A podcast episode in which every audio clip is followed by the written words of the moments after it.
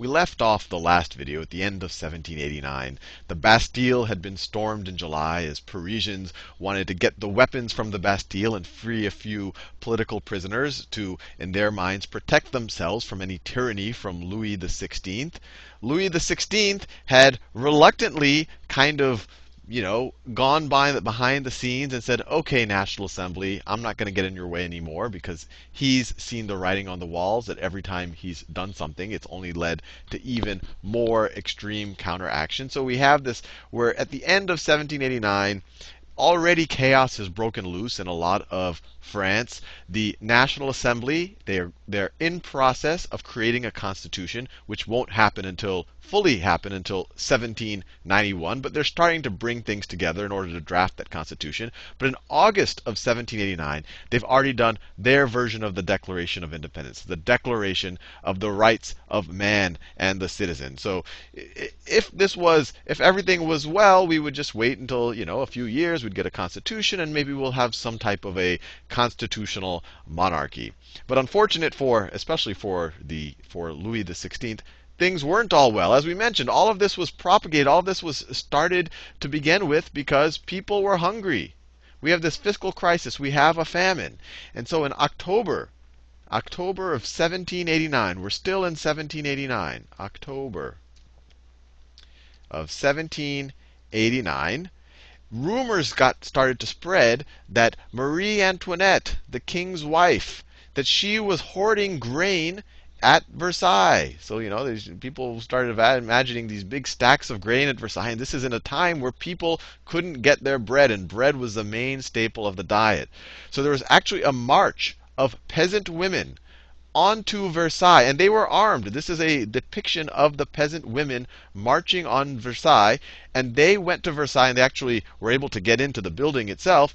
And they demanded, because they were suspicious of what Louis XVI and Marie Antoinette were up to at Versailles, they demanded that they move back, or not move back, that they move to Paris. So the Women's March.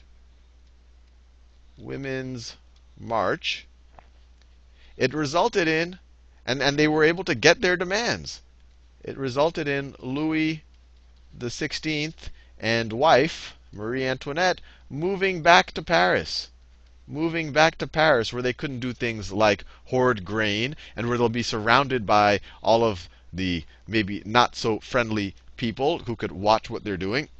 And there's also, this was also precipitated, not, you know, I think the main factor was that people are hungry. Rumors are spreading that the king is hoarding grain. But there's also rumors that the king was being very disrespectful to some of the, uh, uh, some of the symbols of the new France, of the, of the new National Assembly. So that also made people angry. And uh, across the board, everyone kind of knew that, and including Louis XVI, that he wasn't really into what was going on. He wasn't into this kind of constitutional monarchy that was forming, this power that was being lost to the National Assembly. So we have this very uncomfortable situation entering into 1790, where the, the, the king and queen are essentially uh, in, in house arrest in, in a, a, building called the Tuileries in Paris. You have this National Assembly drafting this constitution.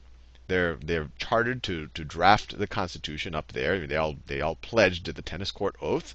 And at the same time, throughout France, you have some counterinsurgencies. So this is France right here. Throughout France, you have counterinsurgencies, people who don't like the the revolution that's going on, and then those would be subdued, and people are all plotting one against each other. And then you have some nobility that says, gee, you know what? I don't like the way that this is going. We've seen already a lot of violence. People are angry. I'm just going to take my money and whatever I can pack, and I'm just going to get out of the country.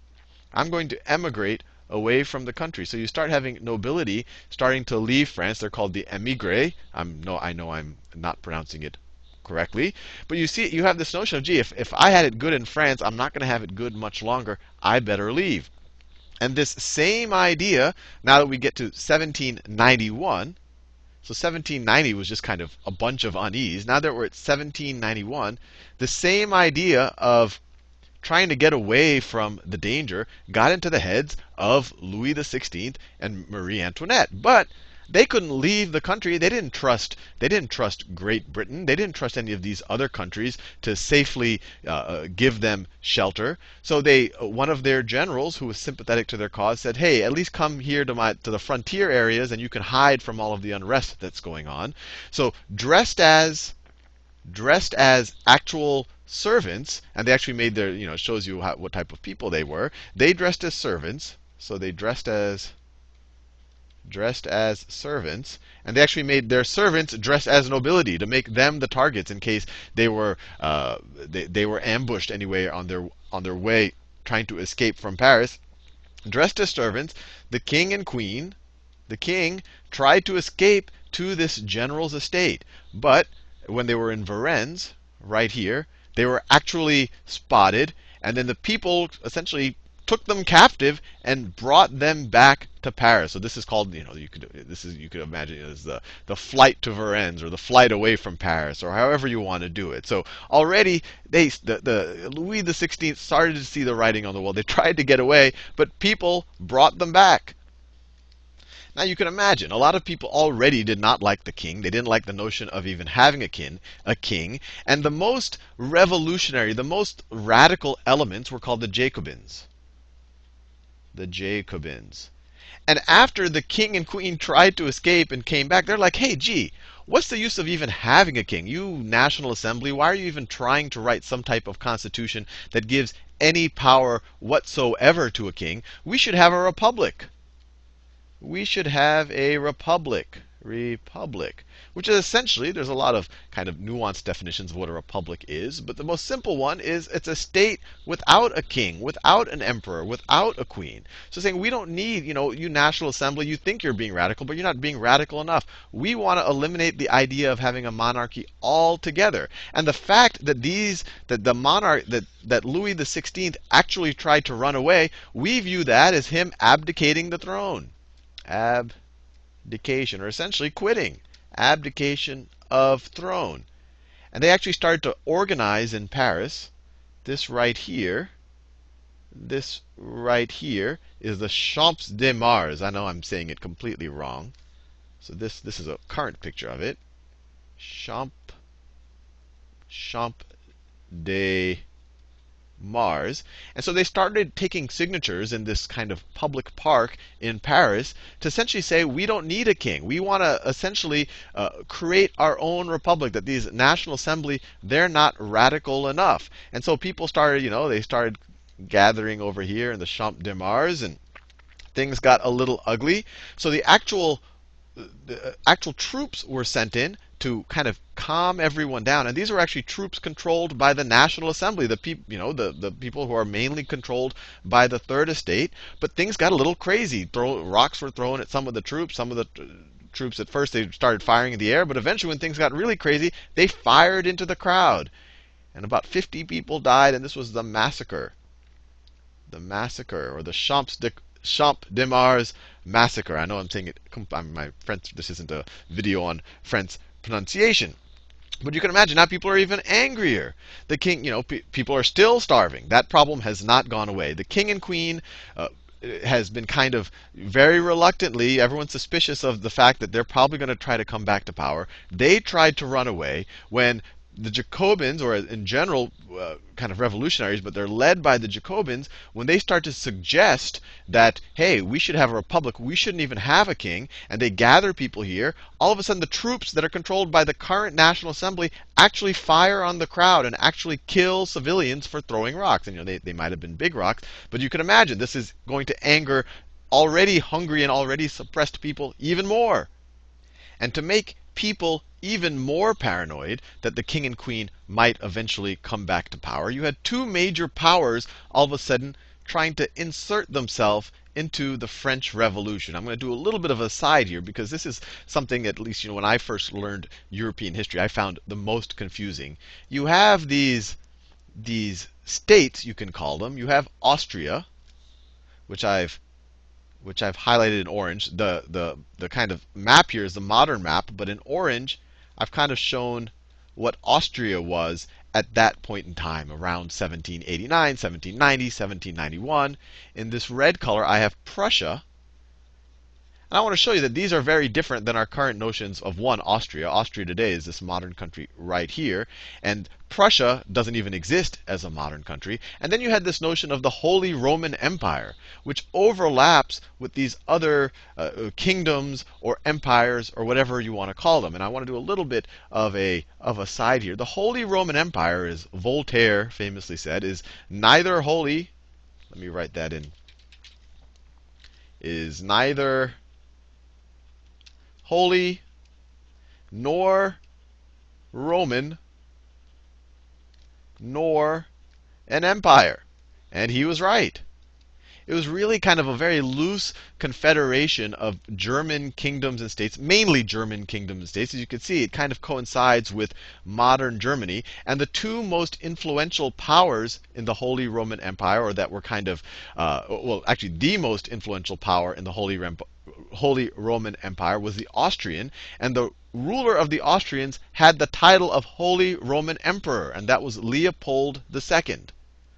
So Leopold, Leopold II was the Holy Roman Emperor, but it's not it's not like he was like the Roman emperors of old. The Roman emperors of old actually came out of Rome. Notice, nothing, nothing, nothing in the Holy Roman Empire at that time had no control of Rome. So it was not Roman. We're not talking about people who speak spoke Latin. We're talking about people who spoke Germanic languages. And it wasn't an empire. That it wasn't a tightly knit uh, a, a kind of uh, governance structure. That it, it was this loose confederation of states.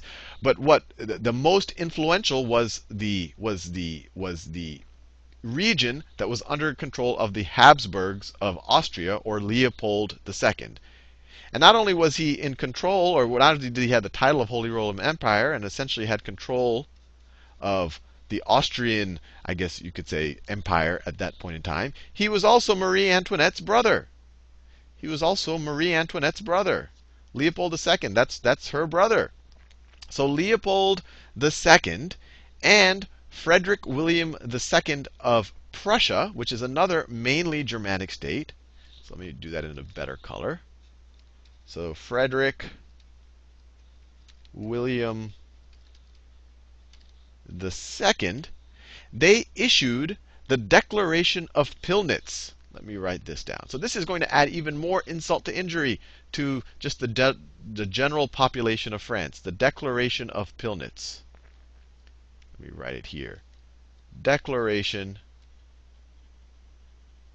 declaration of Pillnitz.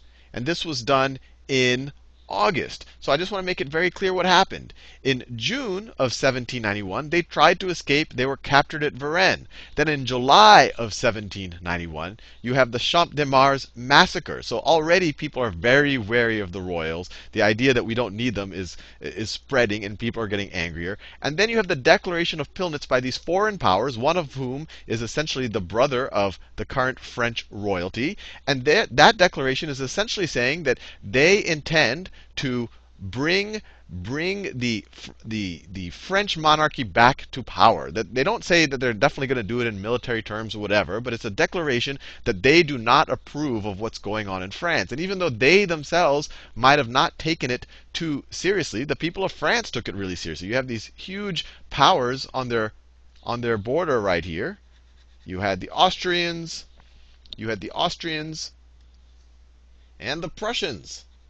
So this wasn't anything that you know people people could take very lightly. So it only increased the fear that the royals were going to do something to come back to full power and really suppress people. And it really gave even more fuel for the Jacobins to kind of argue for some type of republic. So I'm going to leave you there in this video. As you can see, you know, what we saw in the first video, things got bad. Now they're getting really worse. Chaos is breaking out in France. People are questioning whether they even need a king or queen foreign powers are getting involved, saying that they, hey, we, they don't like what they're seeing there with, with, kings and queens getting overthrown. Maybe that'll give ideas to their people. And by the way, I'm your I'm your brother, so I want to help you out too. That scares people even more. The current National Assembly, which is kind of the beginning of the revolution, they themselves are on some level massacring people. So it's it's really leading to a really tense and ugly time in French history. And you're going to see that that's going to culminate with what's called the Reign of Terror. And we're going to see that in the next video.